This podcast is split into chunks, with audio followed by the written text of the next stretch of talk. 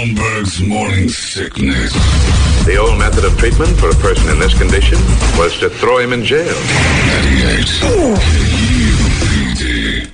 When you need mealtime inspiration, it's worth shopping Kroger, where you'll find over 30,000 mouthwatering choices that excite your inner foodie. And no matter what tasty choice you make, you'll enjoy our everyday low prices, plus extra ways to save, like digital coupons worth over $600 each week. You can also save up to $1 off per gallon at the pump with fuel points. More savings and more inspiring flavors make shopping Kroger worth it every time. Kroger, fresh for everyone. Fuel restrictions apply. This is an honor to me. I like this idea as that uh, a fan of as a kid growing up in the '80s. This is part of me. Uh, '80s and early '90s. This this this guy accidentally, for good and bad, is a part of me, and uh, that's not necessarily a great thing for him. But uh, Kip Winger is on the phone right now, and uh, Mr. Winger, are you there? I'm here. How you doing? Doing quite well, uh, sir. Thank you. Uh, first and foremost, I have to say this. Now, here's here's what you need to know about me. Uh, when I was 17, you were singing about that girl who was 17. So that's my age bracket. That's like that's how it was. You you were you were the one stealing the 17 year old girl from me. So how old are you now? Because I'm always singing like she's only 52. Yeah, I'm, I'm 51. I'm 51. So the girl that I was eyeballing and I, we like I was looking at your beautiful ass on TV talking about all the girls you were going to take from me. I had no chance. That's funny, man. Yeah. Well, hopefully you got. And I didn't. Uh, Well, it's a different. if- if- this is not Kip. Don't interview me about that. We'll be here all day. Uh, anyway, I, I want to say something to you that's weird, and I think people will. Uh, I think this. The, the and I know you know this because I've watched the documentary. The stigma attached to that time period of music, and then you, kind of uh, conversely, is so unfair. And I played a major part of it. So let me start this whole thing by saying I'm sorry. Oh, my apology accepted. Yeah, I mean, you went through watching this documentary and the things you went through, and you come across as such an endearing human being. And it, and then when you're 19 and you're trying to figure out if you're a badass or not through the music you listen to and stuff, and when when the baddest asses of all are making fun of a guy who's a, a brilliant musician, you you fall into that category. And I think I fell into that how do you like because you guys you and Reb Beach and, and Morgenstein you guys were amazing musicians that kind of became the face of why the glam thing died. How did like what did what went through your brain as that was going on? Were you cognizant of your position? Well, first of all, I would like to thank you for being so articulate about exactly how it went. Um, it was it was really and it was it was the irony of my life because I've made my point was to study music and be a good musician, and so to to be in the position of being the laughing stock of the music business was was was a heart wrenching, uh, awful irony. Um, but I don't. Having said that, I mean, there's only certain things you can control in life, and I knew that the only thing I could control was the music that I wrote, and so I knew I had to reinvent myself, and it was and it was genuine because I always wanted to, you know, conquer my ability to write classical music, and um, so you know, I you're, you're doing that, That you're was- you're writing for like classical music that's that isn't like a joke. It's being played in in very prestigious areas. Yeah, I was just saying. I earlier I got a performance in Berlin just recently in September with uh, one of my pieces next to Stravinsky's Rite of Spring. So that was quite the compliment. wow wow Um, now here's the other thing Kip Winger I don't know that you know this are you a sports fan I, you know what? I gave up on on football when when John Elway lost the uh, Super Bowl back. It must have been in the seventies, and I just never looked back. in the 80s yeah Don't hate. No, but you're a Bronco fan, so you've never liked sports. I'll move on from that. But I, I was I marveled at the uh, at the documentary how much you sound like announcer Joe Buck, and it's even more so on the phone. So it's throwing me off. I almost ask you baseball questions, uh, but the uh, it's, it's really weird. Uh, but uh, as I watched that, I kind of you seem to be the reluctant rock star, rock star like back in the '80s when Winger was the thing. Like you going through your your entire process of music, and then it seemed like you wanted the rock life, but you were. How much of Kip Winger was you, and how much was manufactured? Well, that's interesting because I'm I've come more from the theater. Like um, I, I grew up in a band with my two brothers. I was on stage since I was eight, and I and I totally you know I love David Lee Roth and Paul Stanley. I was like, yeah, I want to be like them. But I was also I'm way more driven by how does this chord work, you know, and how does what melody and counterpoint, and so uh, and I'm very and I'm quite shy in in real life, you know. So, uh, I, reluctant rock star is a great way to put it. I I never believed that I was really a rock star, so to speak. Because for me, real rock stars were you know Mick Jagger, Yeah. and um, and so I was kind of like, okay, I'm in this thing, and it's cool, and I got a lot of recognition when we were big and stuff, but but the main point was like when I'm on my deathbed, what is the music that I want to look back and see what I've left? So that's kind of always been my approach. So, but it wasn't fake. I mean, uh, it was, yeah, I am very comfortable on stage because I've been on stage since I was eight, eight years old and I do dig the showbiz aspect of it. And I'm quite, you know, I like, I talked to Steve Vai about this. He's the same. He's a extremely literate musician, but he's also somewhat of a ham when he gets on stage. So those two things can live, you know, in in in, in they can coexist. Um, as as I get older, I'm more and more wanting to really focus just more and more on composing. I like playing with my band only because I love their those guys as people and have such a great respect for them as musicians. Yeah, I kind of I, I like uh, Nickelback has sort of this a similar lifestyle that you've got, except for they seem to just trudge through, and they're you know the music that they had didn't just abruptly end the way that glam music did. But uh, do you see a similarity in like today's music with some of that, like the, the way? Are you more aware and maybe more sensitive to the idea of like, oh God, these guys are going through it? Yeah, and I think Nickelback makes great records. They do. and I think they sound they're really, really good sounding records. You know, um, and so, yeah, I feel for those guys. I mean, uh, although they really they got paid, you know, we never really got paid. yeah, so screw Nickelback. I, wait a minute, you're, Kip, you're right. Screw Nickelback. Yeah. The, the sellouts. But no, no. no I, I, don't believe I don't believe they deserve to be to to the the haters. I mean, I don't believe they deserve it because they make they write great songs and their music they, they make great sounding records. Yeah. Now uh, I had understood, and I don't know if this is true or not. And a lot of what made you the poster boy of, of kind of the crap was the Metallica video, and they and they talk about that a little in the documentary on Paramount Plus, which is called "I Want to Rock," and it's fascinating for people my age who are into that. Um, is that uh, your face was on their dartboard in the was the Unforgiven video? Uh, nothing else matters. Nothing else matters, right? And that, that, but I had heard that years later, and I don't know, you can clear this up. That uh, James Hetfield apologized to you. A couple years ago, he gave me a call. Very classy dude, and uh, yeah, that that did happen. How did that? Yeah, now, did you it. did you have a relationship with the guys from Metallica based on it? Because that had to piss you off. I didn't know them at all. Um, I, as a matter of fact, ironically, I called my drummer when the Black album came out, and I said, "Man, listen to the way they did the drums on this," because I thought it was really cool. Yeah. Uh, and I thought I thought his choices for drumming on that album in particular and the way the drums sounded, the production was really awesome. And I was giving him a compliment. And then, like the next day, I find out they're throwing darts at my poster. and what was your amazing. what was your reaction at the time when you because in the documentary there's a very specific way you you are kind of aware that something's up. But uh, and I won't spill that. But the uh, like, what was your reaction when you're like when you saw it?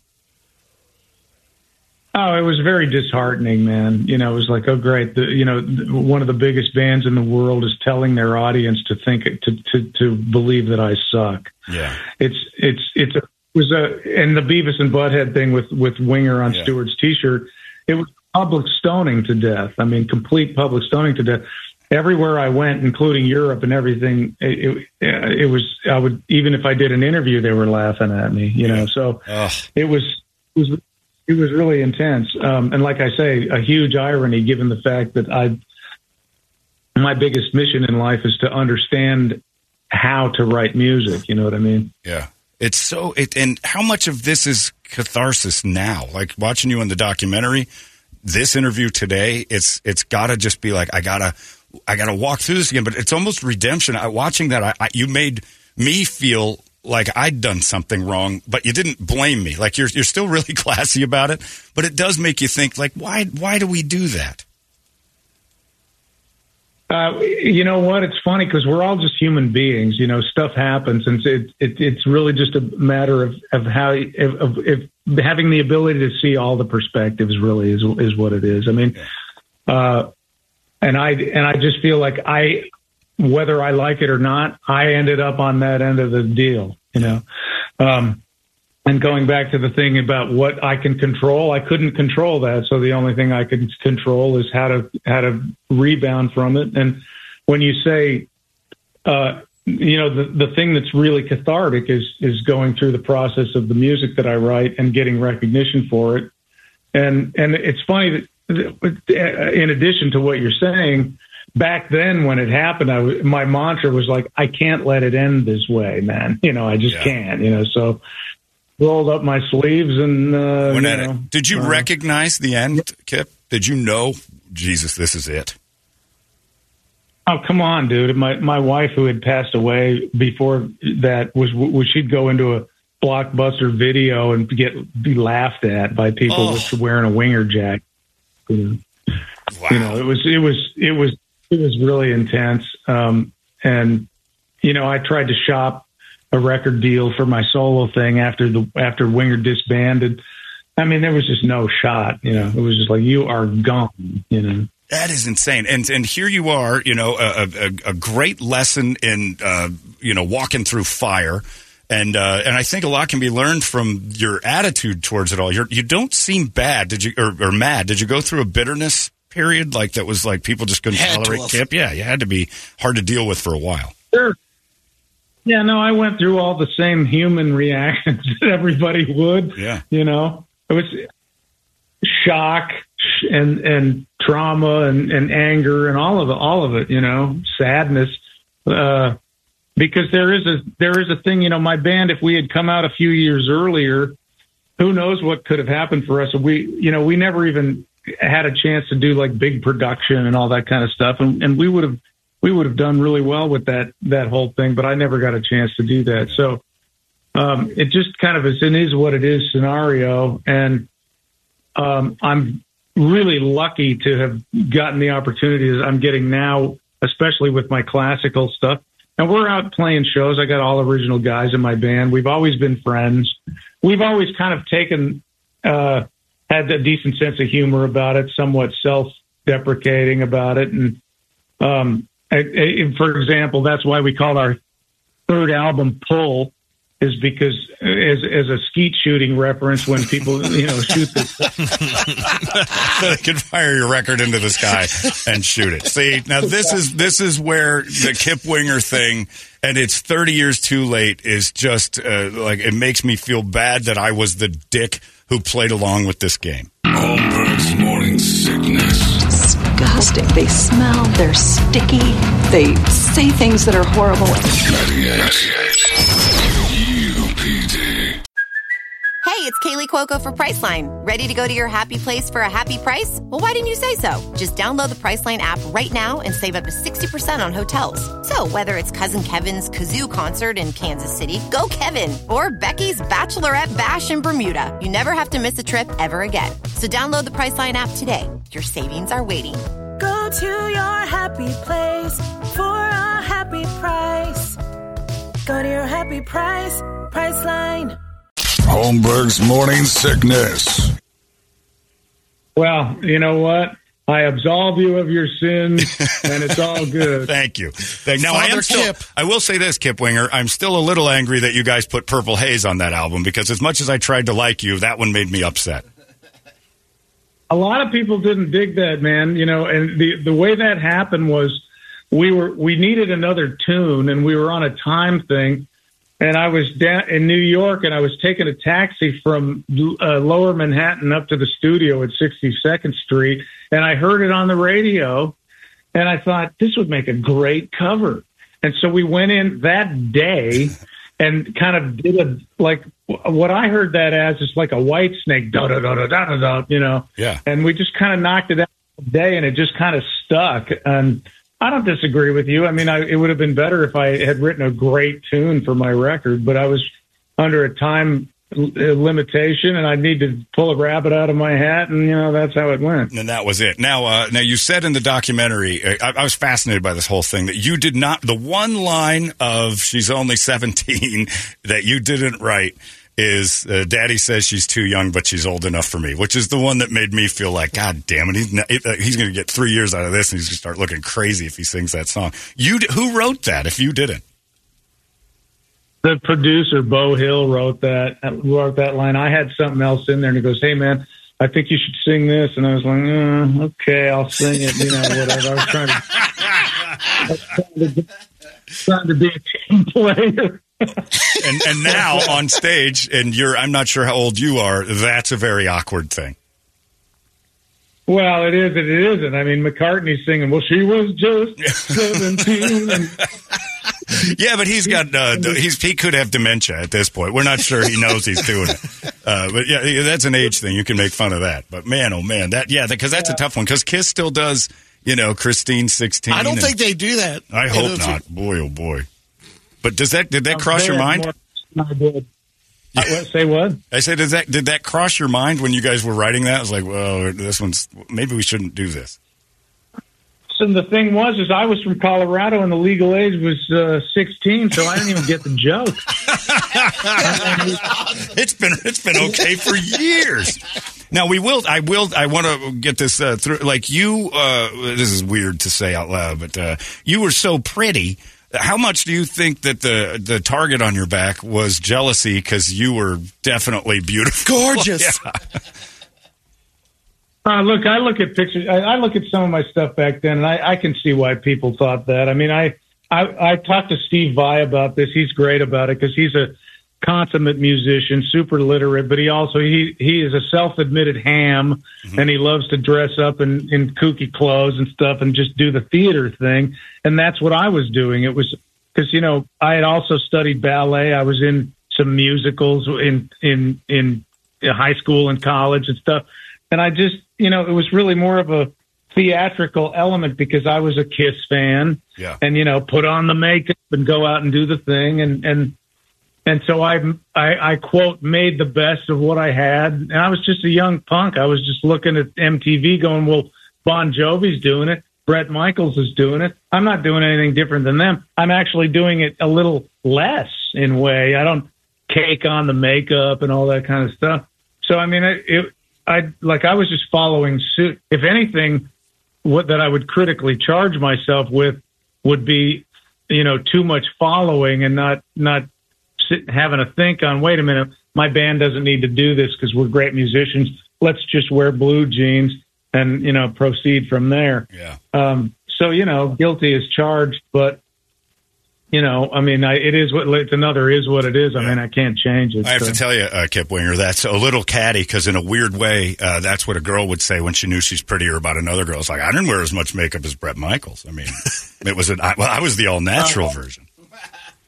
I mean, I don't know. I, I didn't consider myself better looking than Bret Michaels or Bon Jovi. Bon Jovi still, God, guy looks amazing. Yeah, I mean, he's you very know, pretty. He was, it is a pretty Yeah. thing. Now, if you the last thing I want to ask you because I, I I love this uh, this documentary as a, a person in, in my age group who grew up with this music. Uh, as silly and as weird as that little nine year time crunch was, it seems to have some resonance and hold because a lot of the great songs that come out of there. Hang on, Let's just say hypothetically, you can go back and talk to Kip Winger in 1987 and not change anything that happened, but give him some advice. What would it be? oh, uh, get find a good T-shirt designer. Make the t-shirts better. That's it. That would be the only thing you go like. We can't change anything. You're you're in for hell for a few years, but just know this: if the t-shirts are different, you might be different.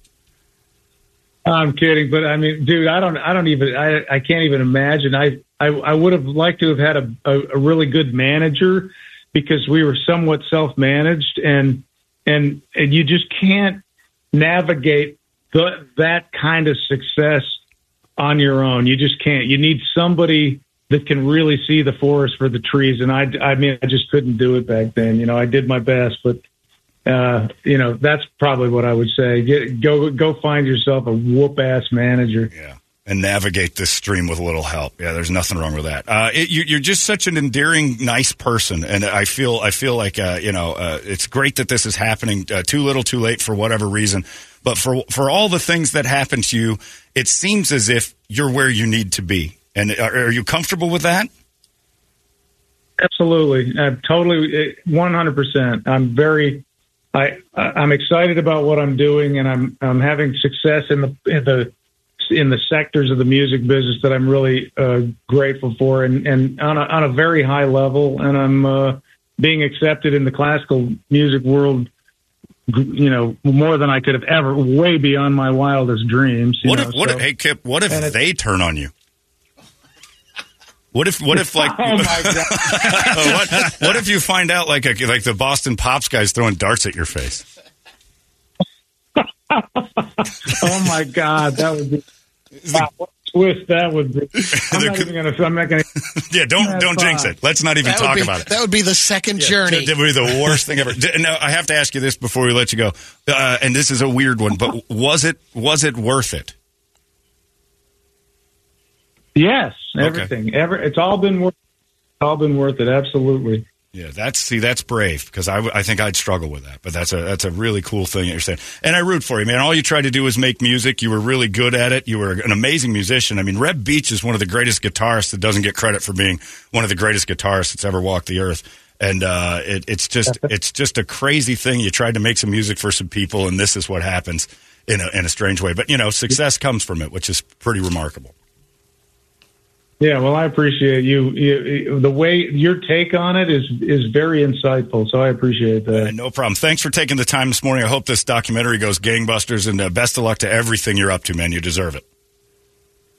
Okay. Thank you guys for taking the time. There you appreciate go. it. There you go. It's Kip Winger, everybody. And uh, just if you watch this documentary, you can't help but walk away and say, "God, I like Kip Winger and what I did to him. I was culpable in this. I was uh, I was part of this." And and you know, not from a.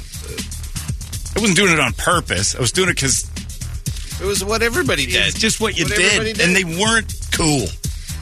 No. But we didn't ever give them a chance to be. And and you watch this documentary about hair bands and all that stuff, and it, it becomes fascinating. And then you start watching. Uh, he mentioned that his wife passed away. That was after everything had ended. He moved to San uh, Santa Fe. Uh, in a ranch and bought it, and he's like, "I'm just going to do what I want to do." She left to go get food one day and died in a car accident. So it was like on top of everything, it's like squash, Kip Winger, Amazing. every day, and the things he was going through as a human being, we had no idea. Meanwhile, you know, and I still think it's funny. Stewart on Beavis and Butthead walking around with a winger shirt. It was what his what It's it's his iconic. name. Yeah, it's just iconic. It- yeah. So, but uh, to, to talk about a lesson in perseverance. I mean, that guy, for no good reason, really. When you look back at it, it's like, wow, we lynched him for nothing, just for being a guy whose music you may or may not like. and it, you know, it's still there to a degree. He's still a good looking that- dude. Look oh, at that. no, like, he looks I mean, great today. wow. Like Kip, Kip aged beautifully, and and you, you watch. Seriously, this is a With the gray streak But coming I'm saying Yeah. the people that you know, even in the music today, going out that still wouldn't know the background of, but they knew what Winger was. Yeah. the brunt of it. It- it- it's- I mean, it's like when we jokingly and laugh and say when I go back to a class reunion and it's a guy that has Yeah. a nickname for that. It's still it with stays, you. Yeah, it there's, stays. There's certain things that when you become uh, the zeitgeist, you're in it, and then you can't. It's the thing women always say: I can't age because I was famous when I was 22, and now I'm 51, and you want me to look like that, yeah. and not that.